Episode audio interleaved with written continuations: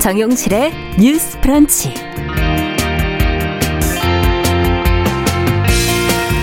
안녕하십니까 정용실입니다. 어제 개그맨 박지선 씨가 생일을 하루 앞두고 세상을 떠났다는 안타까운 소식이 보도가 됐습니다. 사망 원인과 경위는 아직은 조사 중인데요. 고인이 왜 어떻게 세상을 떠났는지 보다는 어떤 사람이었는가를 함께 기억해 보면 어떨까 하는 생각이 듭니다. 박지선 씨는 상대를 깎아내리기보다는 배려하고 존중하면서 웃음을 줬던 개그맨으로 알려져 있지요. 팬미팅 같은 행사를 진행을 할 때는 그 주인공이 되는 사람에 대해서 사전에 조사도 하고 또 누군가를 좋아하는 팬들의 그 마음을 아름답게 봐줘서 더 많은 환영을 받았었다고 하는데요. 스스로를 멋쟁이 희극인이라고 불렀던 사람의 따뜻하고 건강한 웃음 많은 분들에게 오래 기억되리라 어, 믿어 의심치 않습니다. 자, 11월 3일 화요일 정용실의 뉴스 브런치 문을 열겠습니다.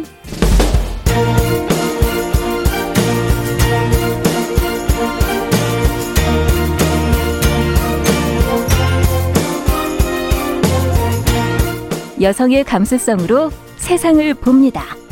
KBS 일라디오 정용실의 뉴스 브런치. 여러분의 의견을 기다립니다. 문자는 9730으로 보내주세요. 짧은 문자 50원, 긴 문자 100원이 부과됩니다. KBS 모바일 콩, 유튜브를 통해서도 무료로 참여하실 수 있습니다. 네, 정영실의 뉴스 브런치는 항상 여러분들과 함께 프로그램을 만들어가고 있습니다. 오늘도 이제 첫 코너 뉴스픽으로 시작을 해보죠. 더 공감 여성정치연구소의 송문희 박사님 안녕하세요. 네, 안녕하세요. 네, 전혜연 사평론가 안녕하십니까? 네, 안녕하세요. 자, 오늘 첫 번째 뉴스는 정치 뉴스로 좀 시작을 해보겠습니다. 서울과 부산시장 보궐선거 이제 내년인데요. 후보를 내기 위한 이 민주당의 당원 개정 투표를 놓고 논란이 계속 좀 이어지고 있는 것 같습니다. 투표 인원의 정족수 미달로 효력이 없는 것 아니냐. 지금 어 어제 보도로는 이 얘기가 지금 주로 나오고 있는데요. 관련 내용 전평론가께서 좀 정리해 주시면 저희도 같이 고민해 보죠. 예, 서울시장, 부산시장 보궐선거 공천 관련해서 당원 개정안을 놓고 투표가 진행이 됐었죠. 네. 결론을 다시 한번 말씀을 드리자면 23.65% 그러니까 권리 당원 기준으로 26.35%가 투표에 참여했고 찬성률은 86.64%입니다. 그런데 자 23.65%를 놓고 논란이 일고 있는 건데요. 네. 우리가 어떤 투표가 일단 이 투표로서의 유효하다라고 하면 정족수라는 것을 채워야 되겠죠. 그렇죠. 그리고 네. 그 정족수를 기준으로 찬반을 하려면 어떤 경우에는 뭐 과반수라는 경우도 있고 3분의 1 하는 경우도 있는데 네. 현행 당규상 정당원 투표의 경우에는 투표권자 총수의 3분의 1 이상의 투표가 되어야 되고 음. 유효 투표 총수 과반수 찬성으로 확정한다고 되어 있다고 네. 합니다. 그러면 보통 3분의 1이라고 하면 33%를 넘겨야 되겠죠. 그렇죠. 그리고 유효 투표 총수 과반수 찬성 요 부분은 놓더라도 일단 당장 두 가지만 비교해 봐도 이번에는 26.35%가 투표를 한 거니까 네. 좀 투표 자체가 성립이 안 되는 거 아니냐라는 음. 논란이 일각에서 일었다는 겁니다. 근데 지금 민주당의 입장이 이제 언론 통해서 나오고 있는데 이것은 이제 권리 당원들이 이걸 해주세요라고 했을 경우에 투표에서 이런 것이 적용이 되는 규정이지 지도부가 직권으로 실시한 투표는 여기에 해당되지 않는다라고 했다고 합니다. 그러니까 지금 음. 전당원 투표는 당원들이 뭔가를 해달라는 것이 아니라 당원들의 의견을 위한 묻기 위한 투표다. 따라서 정족수 조건 자체를 충족하느냐 마느냐 거기 해당되지 않는다라고 민주당은 설명하고 있는 겁니다. 네. 실제로도 뭐 예전에도 왜 민주당이 전당원 투표를 했었는데 올해 3월 비례연합 정당 참여 투표했을 때 투표율이 30%였죠. 네. 이때도 뭐 찬성이 더 높게 나왔습니다. 5월 더불어시민당 합당 투표 때도 22.5%가 그러니까 둘 다 3분의 1이 못 미쳤지만 어쨌든 이것을 당원들의 의견이다라고 해서 민주당이 결정을 한 바가 있습니다. 그런데 어, 이 정족수 논란 같은 경우에는 뭐 오래 가지 않을 수도 있는데 정당성에 대해서는 논란이 계속 제기되고 있죠. 음. 일단 어, 국민의힘에서도 비판이 쏟아지고 있지만 범진보 진영이라고 볼 수 있었던 정의당에서도 굉장히 날카롭게 비판이 나오고 있습니다. 정의당 정호진 수석 대변인이 이거 들러리온 당원 투표로 책임 정치를 스스로 폐기했다. 라고 강력하게 비판하고 있고 또 절차적 정당성도 폐기 처분하고 있다라고 지적을 하고 있는데요. 어, 어쨌든 뭐 선거라는 것이 정치에서 워낙 중요한 과정입니다. 그러나 최근 민주당에 이런 비판이 쏟아지고 있어서 또 민주당의 민심을 잡을 수 있을지 아니면 비판 여론이 더 거세질지 앞으로 주목이 됩니다. 네. 이런 와중에 지금 이제 양양자 최고위원이 사과의 말을 했는데 무슨 말을 한 것인지도 좀 저희가 점검해 보면서 이 내용과 연관성이 있는지 같이 고민해 볼까요? 네, 그 양향자 더불어민주당 최고위원이 어떤 말을 했느냐.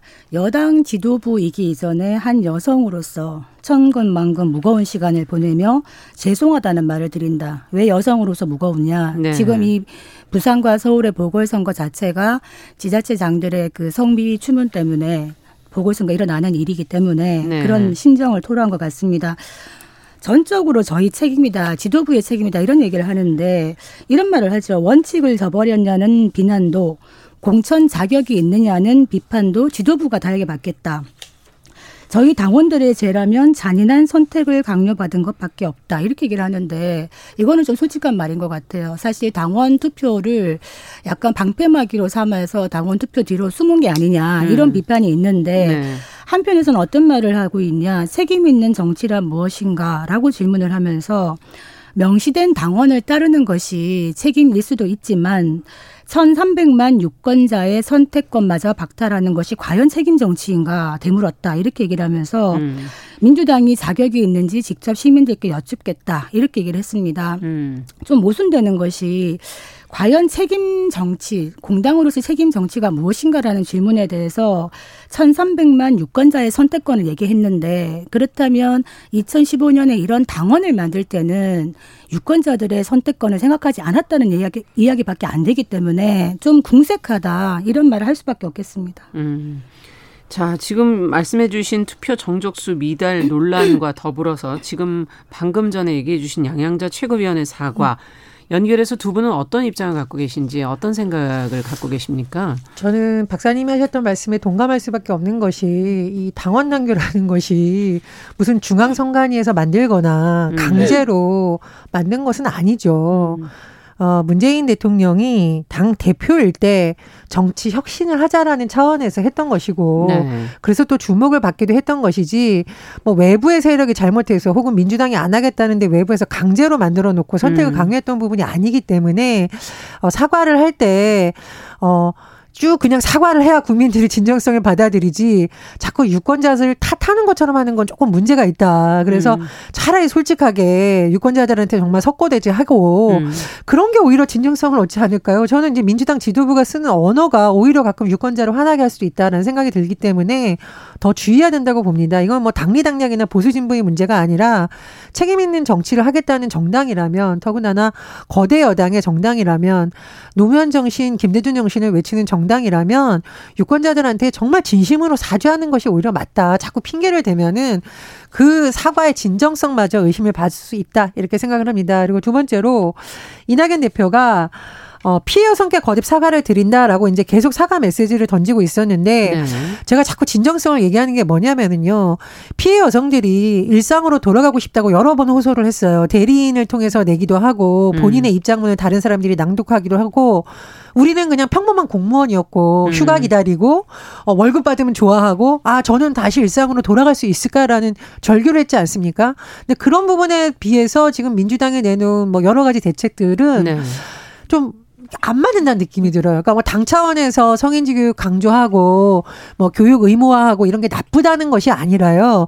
예전에 나왔던 정책을 그대로 다시 읊는다면 그때와 지금이 무엇이 달라졌냐는 의문이 들 수 있다라는 겁니다. 네. 그래서 이 문제는 민주당이 어뭐 상대적으로 국민의힘의 비판적인 지지층이 우리를 무조건 밀어주겠지 이렇게 생각할 것이 아니라 제가 눈이 강조를 하건데 이 성과 관련된 비위 의혹은 보수 진보나 진영의 논리를 할 수 있는 문제가 아닙니다. 그렇죠. 그래서 이런 메시지 관리를 할 때도 정말 진정성이 있어야 되고 항상 제가 강조하는데 국민의힘 같은 경우에도 최근에 국정감사를 할 때 어떤 피해 사실에 대해서 구체적으로 국정감사장이 자꾸 얘기를 하는데 그런 부분이 굉장히 피해자의 고통을 더 트라우마를 자극할 수 있어요. 그래서 정치인들이 적어도 이 문제에 대해서만큼 굉장히 신중해야 되고 아무리 선거가 중요하다고 해도 정쟁의 도구로서 피해자를 이용하는 그런 우려 범하지 않도록 더 신중해야 된다고 봅니다. 네. 그 지금 그 정족수 문제가 불거지니까 어떻게 얘기를 하고 있냐 수석 대변인 더불어민주당 수석 대변인이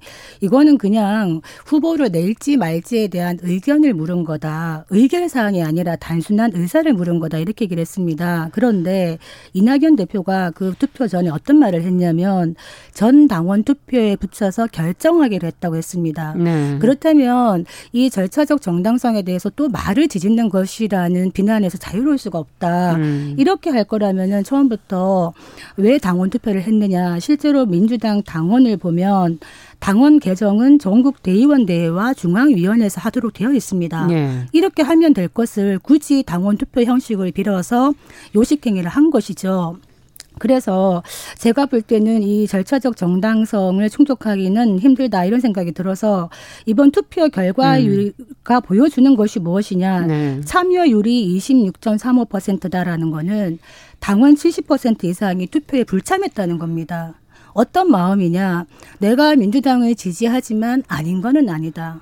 우리가 상식에서 벗어나는 일은 아니다라고 얘기하는 것이고 또 투표에 굳이 참석해 참여를 해서 반대한 13%의 이 의미를 음. 되새겨야 된다 이런 생각이 들고 아까 노무현 정신 얘기했습니다. 바보 노무현이 왜 국민의 마음에 와닿았느냐. 우직하고 정직했다. 말을 뒤집지 않는 유인태 전 의원이 친노에 핵심이라고 할 수 있는 분이 어떤 얘기를 했냐면 지금 더불어민주당이 명분보다는 탐욕스러워지고 있다 이런 얘기를 했습니다. 정치 세태가 그래서 당장 대선을 가기 위해서는 이 발판이 되는 시장 선거들을 가져야 된다는 어떤 눈앞의 이익에는 눈이 멀 수 있지만은 장기적으로 본다면은 책임 있는 공당으로서의 모습을 국민들이 과연 느낄 것인가? 만약에 선거 결과가 안 좋다면 어떻게 될 것인가? 후폭풍이 음. 어떻게 될 것인가? 이런 생각이 드는데. 네. 지금 야당은 이 여기에 대해서 후보를 내지 말아라고 계속 얘기할 것이 아니라 이러한 모든 문제에도 불구하고 굳이 후보를 낸 더불어민주당에 대해서 강력한 후보를 내서 제대로 붙어서 유권자인 국민이 심판하게 만드는 것이 맞지 않겠나 이런 음. 생각이 드는 겁니다. 네. 그 아마 이제 이런 층이 있을 수가 있잖아요. 민주당에 대해서는 비판적이지만 성향상 보수 정당을 지지하지 않는 사람들도 있을 수가 있거든요. 네. 이제 그런 유권자들이 아마 고민이 깊어질 수 있겠다. 왜냐하면 이제 정의당 같은 경우가 음. 성향상 보수당과 대척점 여러 가지 다른 지점이 있지만 그렇다고 민주당을 지지하는 지지하지 않는 층이 있거든요. 그러니까 음. 그런 층의 여론도 한번 들어볼 필요가 있는 거고 민주당으로서는 그리고 박사님께서 아까 투표 얘기하셨는데 26.35%가 투표를 음. 했어요. 이것은 예. 어쨌든 적극적으로 내 의사를 표시한다라는 그렇죠. 거예요. 음. 86.64% 찬성했는데 그럼 한 13% 정도는 굳이 투표를 하면서까지 반대 의사를 밝혔다. 네. 여기에 숨어 있는 뜻이 뭐냐. 음. 그러니까 그런 부분도 민주당이 좀 들어봐야 된다라는 거죠. 왜 음. 반대할 수밖에 없는지. 그래서 요즘 이제 언론에 보면 다시 많이 등장하는 단어가 수기 민주주의입니다. 네. 그래서 모든 것을 투표로 하는 행위, 다수결로 하는 것이 이것이 숫자로. 과연 민주주의느냐라는 예. 논쟁 이 많이 붙어 있습니다. 그래서 저는 민주당이 어떤 결정을 하든 이게 당내 시끄러운 거를 그냥 빨리 잠재우기 위해서 투표를 하는 방식보다는 음. 차라리 당내 시끄럽게 토론을 해야 되지 않겠습니까? 이런 문제야말로. 그래서 정말로 명분상 어, 정말 당원들이 보기에도 이게 더 옳다 아니다라고 오히려 했던 것이 더 맞지 않았나는 생각이 음. 듭니다. 과연 조용하게 이런 문제를 당원 투표에 붙여서 처리하는 것이 민주당이 지향하는 가치일까라고 좀 의심이 들어요. 그래서 음. 앞으로 수기민주주의 차원에서라도 이런 문제일수록 신중하지만 당원들의 의견을 수렴해서 무엇이 잘못됐고 정말 원하는 것이 무엇인지를 반영하는 정당들이 됐으면 하는 바람입니다. 사과한다는 이야기를 하고 어 최고위에서도 뭐 대표부에서 비난을 달게 받겠다고 하는데 그게 무슨 의미인지 모르겠어요. 음. 말로만 하는 사과는 아무런 의미가 없습니다. 행동이 뒤따라야 되는 것이거든요. 음. 그렇기 때문에 정말 사과한다면 국민 앞에 사과한다면 이번 선거에서 우리는 국민과의 약속대로 후보를 내지 않겠다.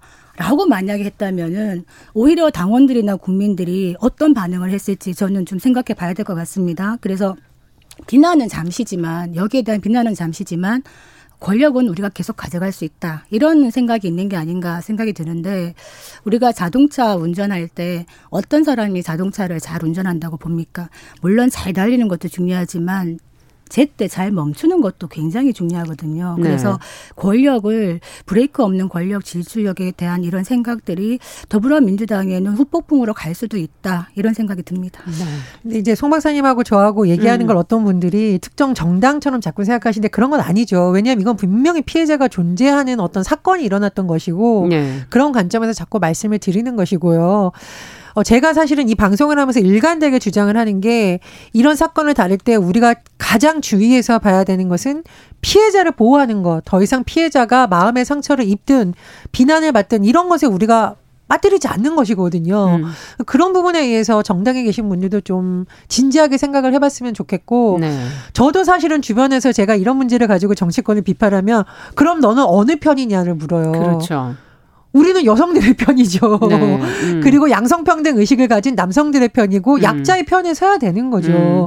그러기 위해서 저희에게 많은 권한을 주고 어떻게 보면 이 방송을 할 수 있는 것도 약자들이 낼수 있는 목소리를 조금이나마 대변하라고 기회를 주신 거 아닐까요? 네. 그런 차원에서 좀 이해를 해주셨으면 합니다. 그 그렇죠. 모든 선거가 다 중요합니다. 음. 이번 선거도 물론 중요하겠지만 음. 정치를 하면서 중요하지 않은 선거는 없거든요.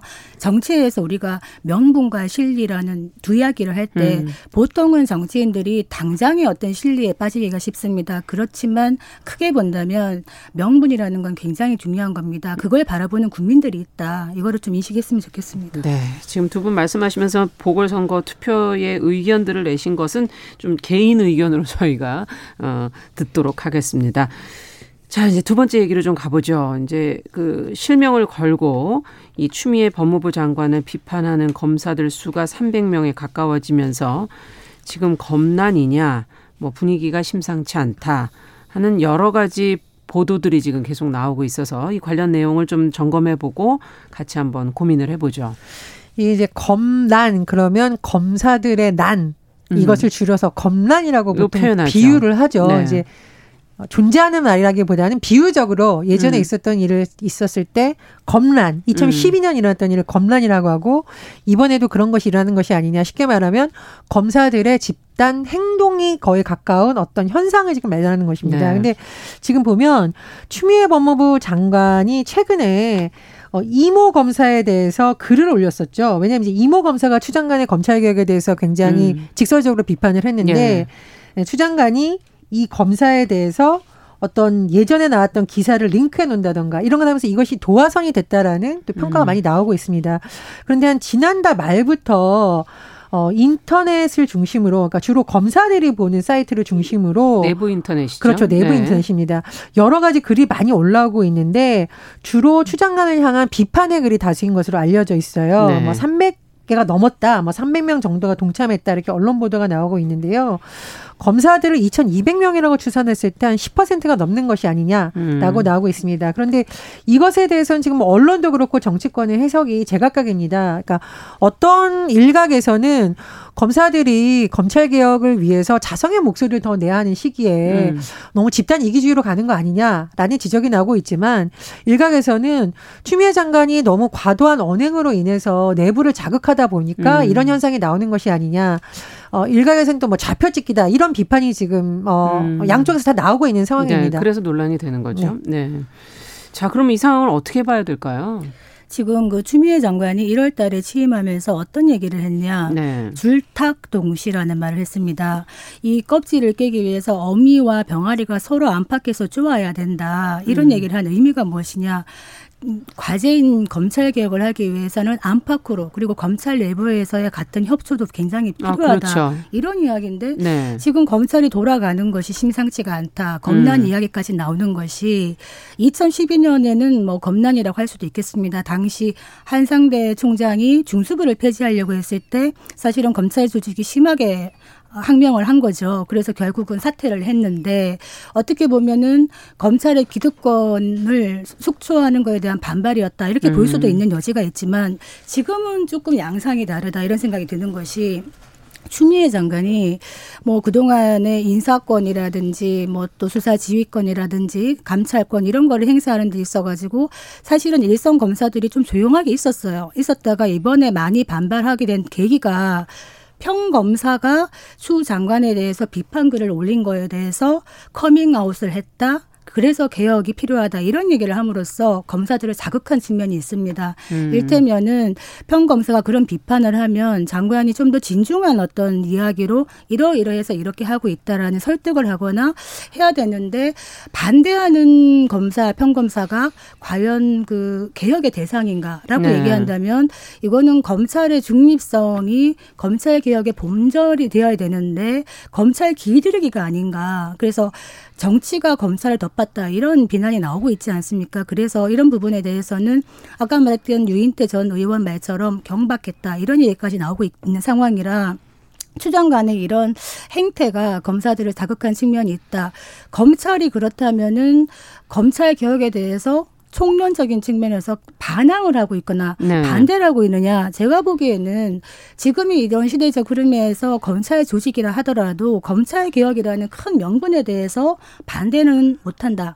다만 강론의 부분에서 어떤 식으로 검찰 개혁이 가는가 이런 부분을 얘기하는 것 같은데 저는 잘 모르겠습니다. 지금 어, 윤석열 총장이나 이 감찰 결과에 따라서 아마 이 검사들의 반발이 과연 의미가 있는지 없는지 조사를 해서 감찰 결과 윤석열 총장이나 검찰에 문제가 없다고 나온다면 조금 더 힘을 얻, 얻고 추 장관이 역풍을 맞지 않을까 이런 생각이 듭니다. 어떻게 보십니까? 지금 다른 관점에서 음. 말씀을 드릴 수밖에 없는 게 줄탁동시라고 해서 밖에서 쪼는 거는 뭐 여론이 쪼기도 하고 문재인 대통령도 검찰 개혁을 주문하고 또 뭐 추미애 장관도 그렇고 일부 정치인들도 압박을 하고 있는데 네. 동시에 좋아하는 검찰이 그럼 안에서부터 껍질을 깨고 나오려는 음. 노력을 했느냐 그 부분은 미진했다고 봅니다. 그러니까 네. 추 장 관의 어떤 발언이나 이런 부분이 검사들을 자극했을 수는 있지만 그렇다고 검사들이 이렇게 집단으로 하는 것을 과연 정당한 행동으로 볼수 음. 있느냐는 좀 의문이에요. 그러니까 의견 표시를 할 수 있고 네. 또 추 장 관의 이런 행태가 좀 과도하는 비판까지는 제가 어뭐 어, 국민의 입장에서 납득이 되는데 수백 명이 달려서 이렇게 했을 경우에는 잘못하면은 추미애 장관과 윤석열 총장의 대립 구도처럼 오해가 될 수 있다라는 거죠. 근데 추미애 장관도 사실은 검찰 개혁의 임무를 띠고 있는 장관인 것이고 윤석열 총장도 대통령이 여러 번 강조했던 검찰 개혁의 임무를 맡고 있는 수장이라고 볼 수 있습니다. 네. 그래서 똑같은 목표를 추구해야 되지만 각각 다른 위치에 있는 두 집단이 이러고 있는 모습이 저는 별로 좋아 보이진 않습니다. 음. 그래서 그런 부분에 대해서 최근에 청와대에서 결단을 해야 된다라고 자꾸 얘기가 나오는 것은 보수 진보를 떠나서 이게 국민들한테 도대체 무슨 득이 되지? 음. 그리고 검찰 개혁이라는 모두가 공감했던 부분에 대해서 생산적 토론. 아, 이 방법은 어떨 거요? 아니, 이 방법은 맞지 않습니다. 이 방법으로 가야죠. 이런 토론이 되는 것이 아니라 세대결처럼 되고 있다라는 거죠. 그래서 그 부분에 대해서는 좀 저는 다른 의견을 제시 합니다. 네. 그 검찰 개혁이라는 시대적 과제에 대해서 사실은 검찰, 법무부, 국민 함께 답을 찾아야 됩니다. 네. 이런 갈등의 양상으로 가는 것보다는 그래야 되는데 방법론적으로 검찰에 대해서 저는 이런 시각을 보여주죠. MB 어 이명박 전 대통령이 다시 재수감 됐습니다. 그 다섯 건 그때는 검찰이 왜 잘못했느냐, 왜 거기에 대한 어 사과가 없느냐 이런 얘기를 하고 있고 김학의 전 차관 문제라든지 왜 그랬느냐. 살아있는 권력 내지는 살아갈 권력에 대해서 사실은 검찰이 눈치를 보고 권력의 신여 역할을 했던 그런 어두운 역사가 있기 때문에 네 그렇기 때문에 검찰 개혁을 해야 된다는 것인데 지금의 검찰의 모습을 보면 뭐 국정원 박근혜 전 대통령 시절에 국정원 댓글 수사를 해서 좌천되었던 윤석열 총장이 그때나 지금이나 같은 맥락에서 살아있는 권력에 대해서 수사를 하고 있지 않은가. 그래서 검찰이 기로에 서 있다. 지금 살아있는 권력에 대해서 공정한 잣대를 갖고 수사를 할 수 있는 의지가 있는가. 아니면 정말 고난이 없이 또 권력의 눈치를 볼 것인가.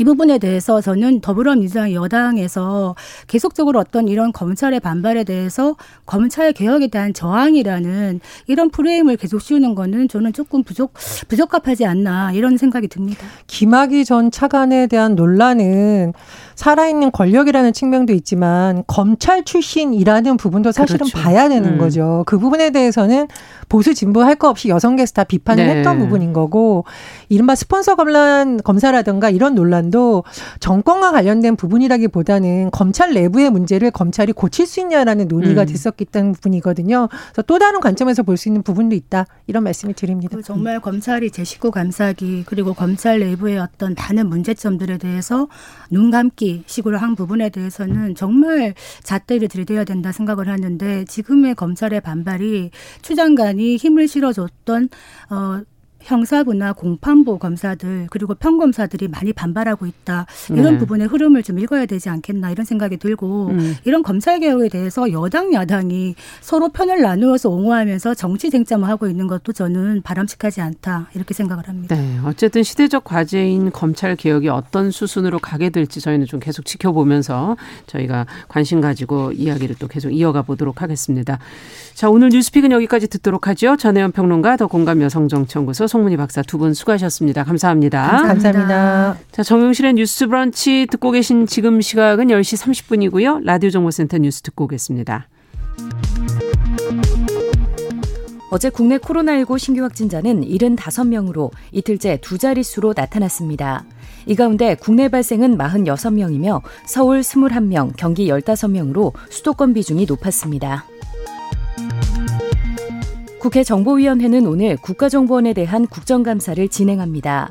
비공개로 진행되는 오늘 국감에서는 국가정보원의 대공수사권 경찰 이관을 핵심으로 하는 국정원법 개정을 두고 국정원의 이관 준비 등에 대한 문제가 집중 논의될 것으로 보입니다.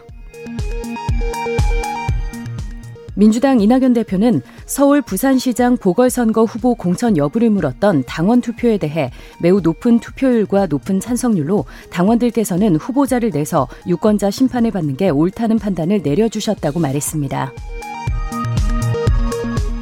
국민의힘 주호영 원내대표가 당원 투표를 통해 내년 서울과 부산시장 공천 방침을 정한 민주당에 대해 이번 재보궐선거에서 후보를 내지 않는 게 가장 제대로 된 피해자에 대한 사과라는 점을 거듭 지적한다면서 후보 공천을 중단할 것을 촉구했습니다. 정부의 4차 추경에 따른 통신비 2만 원 지원 효과로 지난달 소비자 물가가 넉 달 만에 가장 낮은 수준을 기록했습니다. 뉴욕 증시에서 주요 지수는 미국 대선을 하루 앞둔 가운데 주요 경제 지표의 호조와 과매도 인식에 힘입어 상승했습니다. 미국의 한반도 전문가들은 올해 미 대선이 한국에 특히 중요하다면서 누가 당선되느냐에 따라 한반도 정책에 큰 영향이 있을 것으로 전망했습니다. 지금까지 라디오 정보센터 조진주였습니다.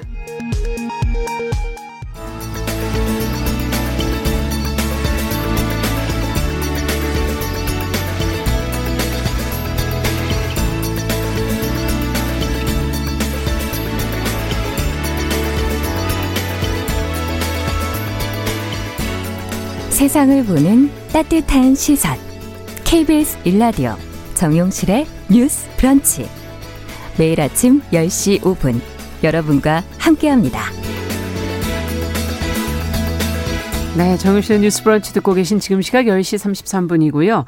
어, 시인의 시선으로 뉴스와 세상을 보는 시간 여러분들 기다리고 계시죠? 시시한가 오늘도 신미나 시인 자리해 주셨습니다. 어서 오십시오. 안녕하세요. 자, 오늘은 또 어떤 뉴스를 갖고 오셨을까 궁금해지는데. 우리가 오늘 음. 그 교복하면 딱 떠오르는 게 남학생은 바지, 네. 여학생은 치마 이렇게 입은 그렇죠. 모습이 떠오르잖아요. 예. 근데 지금까지는 여학생도 그 바지를 입을 수는 있지만 원래 기본은 치마를 선택을 아. 하고 추가로 바지를 하나 더 살 수 있었는데요. 네. 앞으로는 좀 달라진다고 합니다. 어떻게? 어, 중고교 그 여학생들이 교복을 살때 네. 치마 외에 바지도 기본 하의로 선택할 수 있는 권리가 보장된다는 건데요. 아. 이렇게 하자는 요구는 원래 꾸준히 있었는데 지난 8월에 국민권익위원회가 각 시도 교육청에 개선을 권고했고요. 네. 최근에 교육부가 논의를 한 결과 내년 1분기 안에 학교 주관으로 교복을 구매할 때 음. 여학생들이 처음부터 바지를 선택할 수 있도록 교복 구매 요령을 개정하기로 한 겁니다. 그러니까 내년부터. 예. 네. 그래서 한겨레 신문에서는 이번 소식을 보도하면서 치마에 체육복 바지만 받쳐 입어도 벌점을 주는 등 그 여학생은 무조건 치마를 입어야 한다는 일선 학교의 경직된 분위기가 바뀔지 기대된다. 이런 의견을 음. 덧붙이기도 했네요. 네. 네. 그 교복 치마에 체육복 바지 많이 입었었던 기억이 나네요. 갑자기. 아, 전늘 입었죠. 그 편하잖아요. 이러고 그리고 있으면. 허리를 너무 길게 맞춰서 이렇게 2단으로 접고 입었죠. 아, 맞아요. 왜냐하면 내년에도 입어야 되고 후년에도 맞아요. 입어야 되는데 워낙 크게 맞춰주셔서 예. 너무 커서 그 옷이 안 맞고 끝나죠 보통? 맞습니다. 맞아요. 큰큰 채로 끝나죠. 큰 채로 그냥 예. 끝나죠. 예.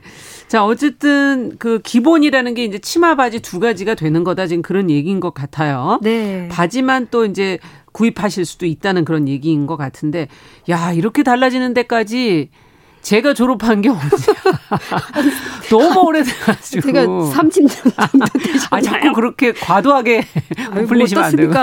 예. 예. 그래서 사실 시간이 걸려도 너무 오래 걸리긴 했다. 맞아요. 이런 생각 들어요. 예. 근데 올해 1월에 국민권익위원회 여학생이 치마 교복만 입도록 하는 것은 음. 선택권을 침해하는 것이라는 진정이 올라왔어요. 네. 그래서 교육부가 뭐 아까 말씀드린 대로 이런 권고를 받아들여서 음. 이렇게 개정하기로 한 건데 어떻게 보면 우리 교복 신청 양식을 쓸 때 아예 선택이 옛날에 없었던 거군요. 예, 선택사항 하나만 추가되는 건데 음. 이렇게나 오래 걸렸어요. 아, 찍는 거 해마다 찍을 텐데. 맞습니다. 예. 그래서 매일 입는, 입으니까 교복이잖아요. 그렇죠, 이게. 예, 그러니까 매일 입고 자주 세탁해야 되는 옷이니만큼 청소년들한테 음. 좀 내구성 있고 기능적인 실용적인 예, 그런 네. 교복 바지가 잘 제작됐으면 좋겠네요. 근데 치마를 계속 입었었잖아요, 그 동안에 네. 치마라는 틀에 갇혀서 어떤 제약이 있었는지를 한번 좀 얘기를 해봐야 우리 교복 의미가. 입었을 때 교복 네. 세대시죠? 교복 세대죠. 예. 네, 자율화 세대 아니죠.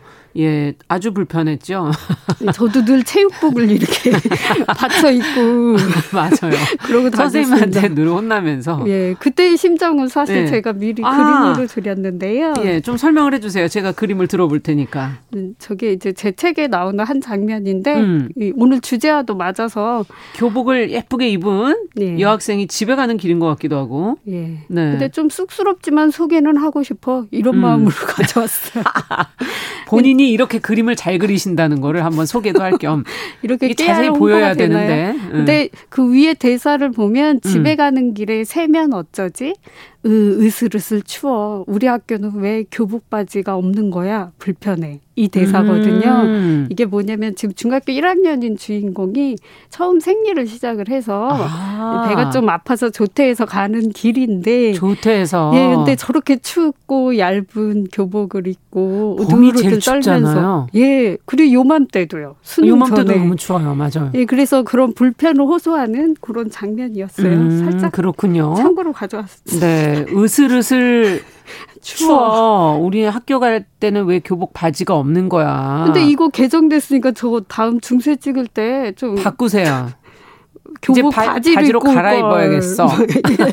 그렇게 바꿔야 되겠네요. 네, 좀 바꾸셔야 될 것 같네요. 예. 맞습니다. 야, 예. 신민아 시인하고 닮았네요. 그림은 역시 자기를 비슷하게 그리는 모양이에요. 좀 이쁘게 이제 과장해서 그렸죠. 근데 예. 어 이 사복을 입을 때랑 교복을 입을 때 마음이 좀 다르죠? 좀 행동 거지 자체는 음. 좀 다른 면이 있는 것 같아요. 네. 아무래도 교복 입으면 여학생들은 네. 조심해라 이렇게 다리를 좀 오므려라 음. 얌전해라 이런 말 많이 듣고 교육을 받았으니까요. 그렇죠. 사복으로 갈아입고 나갈 때 예. 어딘가 또 딴 데를 가려고 하는 그런 맞습니다. 마음과도 연결이 돼 있지 않을까. 왠지 딴 데로 새고 싶은 네. 많이 해보셨나 봐요. 집으로 안 가고 왠지 제가 친구들하고 놀러 갈 때 주로 사복을 입었죠. 왠지 제가 담임이었다면 반장시켰을 것 같기도 한데요. 아, 그런 예, 거안 합니다. 아, 예. 자, 근데 치마가 또 더 편하다는 분도 있어요. 아니 그리고 이번에 가만히 생각해 보니까 여성은 기본으로 치마 바지를 선택할 수 있는데 예. 남성은 치마를 선택할 수 없다는 거예요. 이것도 차별 아니에요? 아유, 뭐 음. 그렇게 하겠죠. 근데 뭐 이렇게 바지 입는다 해도 어떤 네. 여학생은 통을 이렇게 바짝 줄여서 이렇게 짧게도 입을 것이고, 그렇죠. 또 이제 저처럼 이렇게 어, 바지가 더 편하다는 학생도 음. 있겠죠. 근데 이렇게 보면 그 얼마 전에 봉태규 씨도 치마를 입어서 좀 화제가 됐더라고요. 아, 그렇더라고요. 예. 근데 이렇게 보니까 예. 제가 조금 어떤 요새 개인의 성 정체성을 유연하게 표현하는 곳이 좀 패션 업계 같아요. 음. 보면은 그 genderless 패션이 좀 요즘에. 유행이었잖아요. 예. 근데 이게 조금 더 나아가서 예전에는 유니섹스 의상이라고 해서 남녀 같이 입는 의상이었다면 음. 그 다음에 남아 이제 나아가서 이제는 성차를 지운 어떤 중립성을 음. 강조한 아. 그런 것들이 좀 세대 요즘 세대의 트렌드로 좀 자리 잡고 있, 다 음. 뭐 이런 생각도 드는데 네. 뭐 일각에서는 약간 이런 식이 어떤 아동의 성 정체성에 혼란을 줄 수도 있다 아. 이렇게 반대하는 의견도 있고 또 반대로 이런 전형성을 깨는 것이 오히려 타인에 대한 성을 이해 이해하고 음. 그 이해도를 높이면서 성평등에 도움이 된다 이런 의견도 있습니다. 네. 네. 어쨌든 복장이라는 게 네. 몸만 제약하는 게 아니고 뭔가 사람들끼리 서로 보고 네. 느끼는 부분도 있기 때문에 그 부분도 아마 여기서 같이 지적하고 있는 게 아닌가 하는 생각도 들고요. 맞습니다. 예. 예. 두발 자율화 이것도 아주 오래된 건 아니거든요. 맞아요. 두발 규제. 예. 예. 그게 우리 땐 참 엄격했죠. 우리 때 엄격했죠. 네. 예. 귀밑 2cm, 예. 뭐 3cm. 예. 그리고 또 free skirt 운동이라고 이런 것도 있더라고요. 음. 근데 요새 보면 특히 겨울에 그 백화점 그 주차 관리하시는 분들이나 네. 이런 안내 데스크에 계신 분들은 좀 그런 유니폼을 입잖아요. 아. 얇고 이렇게 타이트한 치마를 예. 주로 입으시는데 근데 이제 제가 말씀드리는 건 이걸 단순히 유니폼을 치마로 다 바꾸자는 얘기가 아니에요. 음. 치마를 바지로 바꾸자는 얘기가 아니고 치마를 입든 안 입든 근로자가 근무하기에 편안하게. 적합한 근무복을 스스로 선택을 할 수 있어야 된다는 음. 말씀을 드리는 거죠. 근데 대다수는 그런 선택권이 없고 음. 원래 하던 대로 또 정령화된 그렇죠. 관행대로 하니까 약간 좀 불필요한 이런 복장에 대한 신경을 덜 음. 쓴다면 음. 본연의 업무에 좀 더 충실할 아, 수 있을 것 같기도 해요. 그러네요. 학생들은 예. 공부하는 거 예. 그런 분들은 또 자신의 일을 하는데 예. 적합하게. 아, 그 추운데 얇은 거 유니폼 그렇죠. 입고 보기도 안 됐어요. 예, 그리고 음. 감기 달고 사실 것 같아요. 맞아요. 자, 오늘은 그럼 여기에 적합한 시를 어떤 시를 골라오셨습니까? 예, 오늘은 그 시의 말이 나와요. 음. 우리가 저번 시간에 나는 내 인생이 마음에 들어 요 시를 나는 내 외모가 마음에 들어로 나름대로 메타적으로 시를 읽으셨는데요. 네. 이번에는 또 어떤 단어로 바꿀지 말을 네. 뭐안 바꾸셔도 되고요. 음. 그것도 궁금하고 또 어떻게 보면 말을 통해서 정령화되는 어떤 편견에 음. 대해서도 한번 생각을 해볼까요? 네. 네. 그래서 강, 성은 시인의 어. 시입니까? 예. 예 말을 때리는 사람들. 같이 읽어보겠습니다. 예.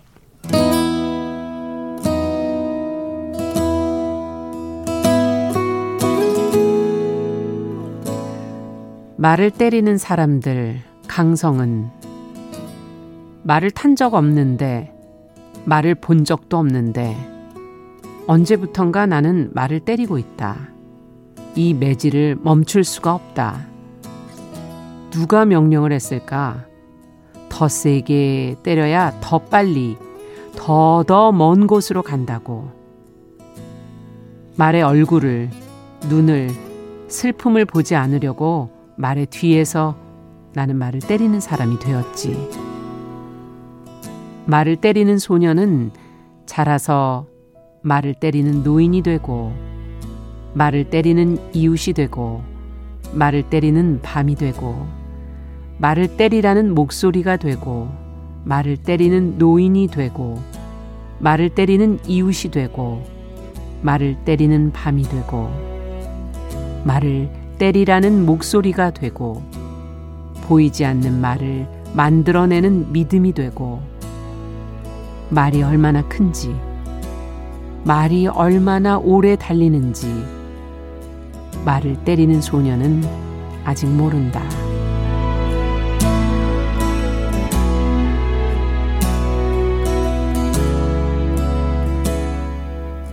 음. 어떠신가요? 이야, 음. 저희가 말을 그래서 뒤에서 채찍질을 했던가? 그럴 수도 있고요. 예, 뭐 그런 생각도 갑자기 하게 되고. 예, 그리고 참 여러 가지 음. 말이 있잖아요. 그러니까 여기 뒤에서 보이지 않는 말을 만들어내는. 그렇죠. 네, 여기는 예. 그 말이 뛰는 말인가 예. 내가 하는 말인가 음. 네. 예. 뭐 이런 그 생각도 중의적인 들고. 생각도 들고 예. 그러니까 여기서 말은 어떻게 보면 그 여러 가지가 있잖아요. 뭐 뛰는 말일 수도 있고 음. 그 상징으로 이렇게 뛰는 말이 될 수도 있고 또 우리가 말씀원 해서 언어가 될 네. 수도 있는데 어떤 말들은 사람을 경쟁하게 만드는 말이 있고 음. 또 달리는 말을 계속 때리는 말도 있을 것이고 맞아요. 또 고정관념을 씌우는 말이 있을 맞아요. 것이고 그리고 내가 손에 칼을 쥔 것처럼 다른 사람을 아프게도 하지만 나를 아프게도 그렇죠. 하는 말이 있을 거고요. 음. 그러니까 참 여러 가지 말들이 있는데 저는 여기서 그 이번 기사 보면서 어떤 이 말을 어떤 정령화된 편견이나 고정관념을 한번 바꿔서 읽어볼까 음. 생각을 해봤어요. 그러니까 예를 들어 여자는 치마, 음. 남자는 바지 음. 이런 식으로 정령화돼서 이어져 내려오는 것들에 대한 생각이요. 네. 네. 거기서 또 벗어났을 때 과연 우리는 어떤 말을 또 하게 되는가 예. 뭐 여러 가지 생각이 드는군요. 예. 자, 오늘 시시한가 치마가 기본이었던 여학생들의 교복 선택권이 내년부터 넓어진다는 소식과 함께 예. 우리가 틀에 갇히게 되는 그런 어떤 의식에 대해서 한번 같이 이야기를 나눠봤습니다. 끝으로 한 말씀? 예, 그러니까 참 이렇게 정령화된 믿음이 어떤 관념을 만들잖아요. 음. 그리고 타인의 불편을 모른 채 하게 만들고요. 음. 원래 그렇게 살았어라는 관성을 주는데 사실 생각을 바꾸는 게 어렵잖아요. 음. 왜냐하면 관성에 저항하는 일이니까. 네. 그렇지만 타인을 더 깊이 받아들이고 이해하기 위해서는 이런 가속화된 고정관념에도 살짝 브레이크를 걸어야 된다. 예, 제동을 거는 그 돼서 다시 출발을 해야 한다 이런 음. 생각이 들기도 합니다. 네. 네. 자 오늘 시시한가 어, 같이 시를 읽어봤습니다. 강성은 시인의 말을 때리는 사람들 시민아 시인과 함께했습니다. 감사합니다. 감사합니다.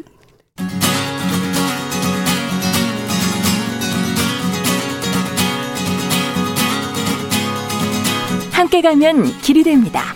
여러분과 함께하는 정용실의 뉴스 브런치. 월요일부터 금요일까지 방송됩니다. 네, 정실의 뉴스 브런치 듣고 계신 시각 10시 46분입니다.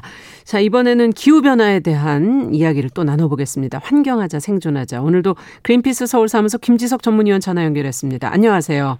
네, 안녕하세요. 네, 우리가 매주 지금 캘리포니아 산불 얘기로 시작했는데 오늘은, 오늘도 그거로 시작해야 되는 거 아니에요?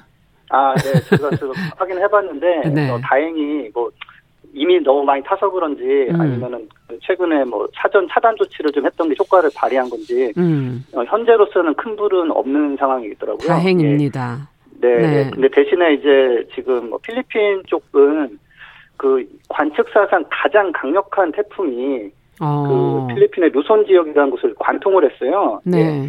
그래서 시속 뭐 풍속이 이제 시속 312km까지 어 부른 바람이거든요. 312km. 와. 네, 이게 뭐 우리나라에서는 센게 왔다 했을 때 뭐 150km, 한 예. 180km 정도인데 두 배네요.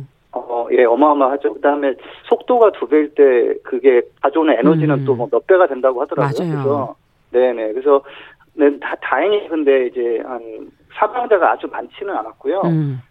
한 200만 명 정도가 영향을 받았고 어, 그 이걸로 인해서 돌아가신 분들은 한, 지금까지 집계 된 건 17명 정도인데, 음. 예전에는 한 7천 몇 명이 그냥 돌아가신 적도 있어요.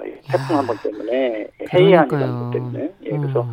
근데 이제 한 가지는 이제 요번 건 잘 넘어갔는데 비교적 또 하나가 날아오고 있어가지고. 네. 뭐 필리핀 쪽에 그런 좀 더 강한 태풍이 또 이제 산불이 잠잠해지니 이제 태풍이 또 기후 변화를 돌아가면서 전 세계가 지금 이렇게 기후 변화를 앓고 있네요. 어떻게 보면. 네, 네. 네. 그 태풍은 원래 있었지만 이제 훨씬 더 센 게 나가기 강력한. 때문에.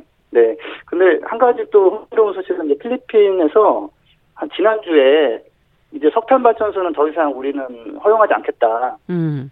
라고 이제 모라토리엄 선언을 했어요. 네. 그 뭐 신규 계획이 반영하지 않겠다. 그다음에 그 이유는 우리가 전기가 필요하지만 태양광이나 풍력 같은 걸로 음. 적극 설치할 거기 때문에 석탄은 우리 원치 않는다라고 발표를 해서 네. 어 뭐 이게 제가 필리핀의 상황을 아주 깊게 들어가 보니 못했지만 음. 어 아 이게 석탄 발전소를 지어서 뭐 경제를 키우고 뭐그 다음에 환경을 신경 쓰고 이런 시기는 아니다라는 음. 거는 이제 필리핀도 인식했구나.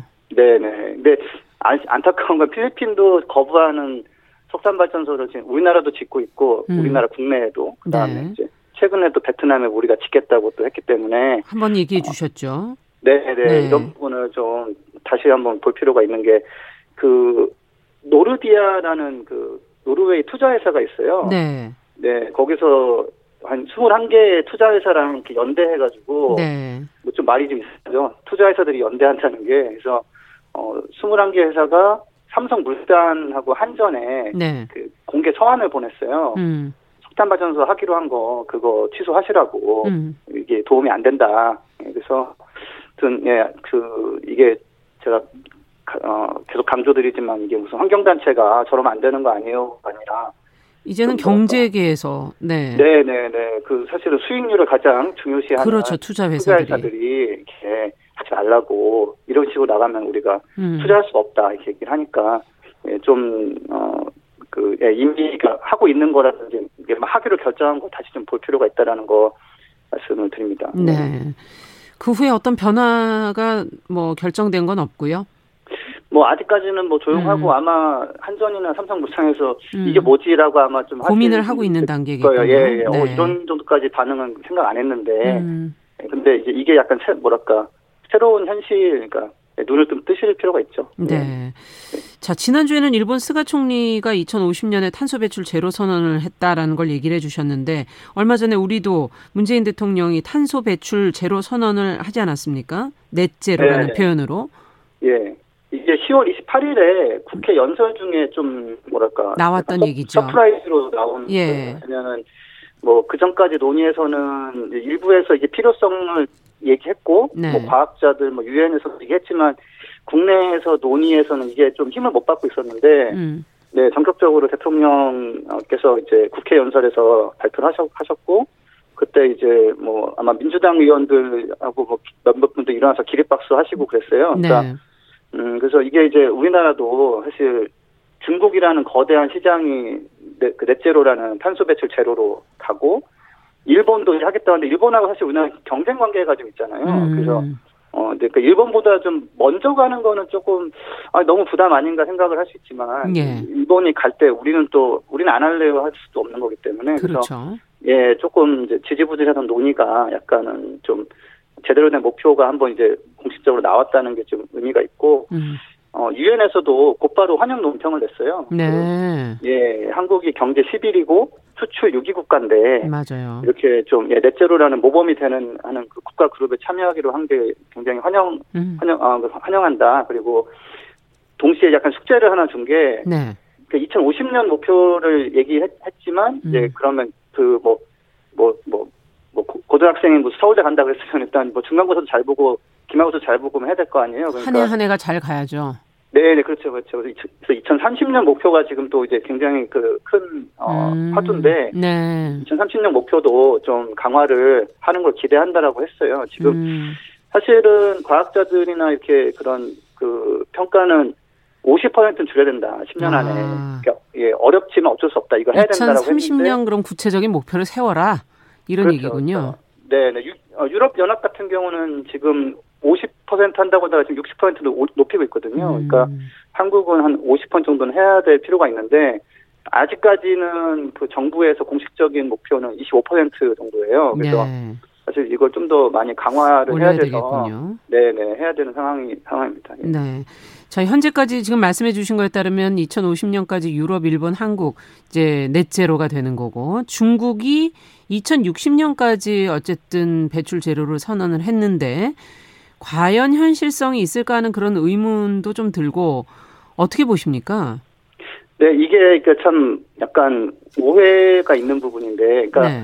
어 우리가 모든 해결책을 다 들고 있느냐 그거는 좀 아니에요. 근데 어. 이제 어 웬만한 부분에서는 아 이거는 이렇게 하면 된다는 게 꽤 있거든요. 그러니까 온실가스 배출되는 곳이 뭐 전력 산업, 뭐 전력, 그다음에 뭐 철강 같은 산업, 예. 그다음에 자동차 수송, 뭐 건물, 농업도 사실 여기 포함되거든요. 뭐 네. 뭐 비료 같은 것 때문에 그래서 근데 이 중에서 예를 들어서 전기를 만들거나 자동차 부분이나 음. 건물 난방이나 이 정도 이 정도까지는 기술은 다 있어요. 기술은 그리고 있다. 사실은 뭐 투자 자본도 많이 있고. 예. 근데 잘그 제일 부족한 게 시간이거든요. 시간 그 시간인데 아. 그래서 빨리빨리 보급을 좀 해야 되는 상황인데. 그렇죠. 어, 예, 다른 나라는, 그러니까 특히, 특히 뭐 호주의 일부 지역은 이미 100%를 그러니까 1년에 몇 번씩 달성하는 것도 있고요. 그래서 음. 어, 시간이 문제인 부분이지 뭐 기술이 부족하거나 그런 건 아니고요. 음. 근데 이제 다만 이제 산업계에서 얘기하는 뭐 철강 이런 건 너무 어렵다라고 얘기하는데 네. 그것도 이제 수소 환원이라는 방식이 있어요. 석탄 대신 쓰는 네. 방식이 있는데 스웨덴에서는 아 이거 해야 되니까 그러면 스웨덴 철강사 같은 경우는 오케이 해보겠다. 음. 한 3, 4년 안에 어, 제대로 되는 걸 한번 보여주겠다. 그래서 요게 이제 입증은 아직 안 됐지만 네.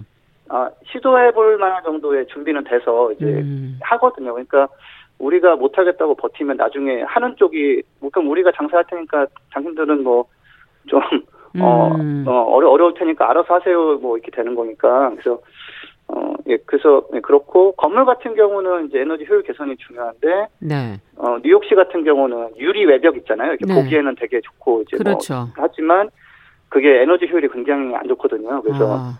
이건 더 이상 짓지는 마시고 그 다음에 있는 건물도 개선하고 그 다음에 뭐 밖에서 에너지를 좀 가져와야 되는데 그거는 태양광 뭐 풍력에서 만든 전기나 그렇죠. 그걸로 만든 수소를 가져오면 된다 해서 사실은 시간이 부족한 거지 가능하군요 이것저것 지금 전력도 가능하고 산업도 그렇고 건물도 방법을 네, 네, 찾을 그러니까 수는 있다. 네 이미 입증되고 가격도 싸진 것들이 꽤 있고 음. 아직 입증은 안 됐지만 이제 이제는 시도해볼 정도 준비된 것들은 꽤 있고 음. 사실은 가장 비현실적인 건 그 온실가스 때문에 더워진 지구에서 생존하는 거는 정말 비현실적이거든요. 네. 네 그래서 사실은 네, 현실성이 꽤 있고 어, 없는 알겠습니다. 부분은 빨리 찾아야 되는 상황입니다. 네. 네.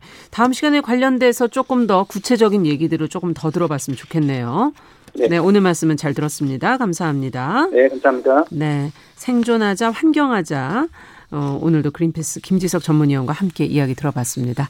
자, 정용실의 뉴스 브런치 화요일 순서 벌써 마칠 시간이네요. 저는 내일 오전 10시 5분에 다시 뵙겠습니다. 감사합니다.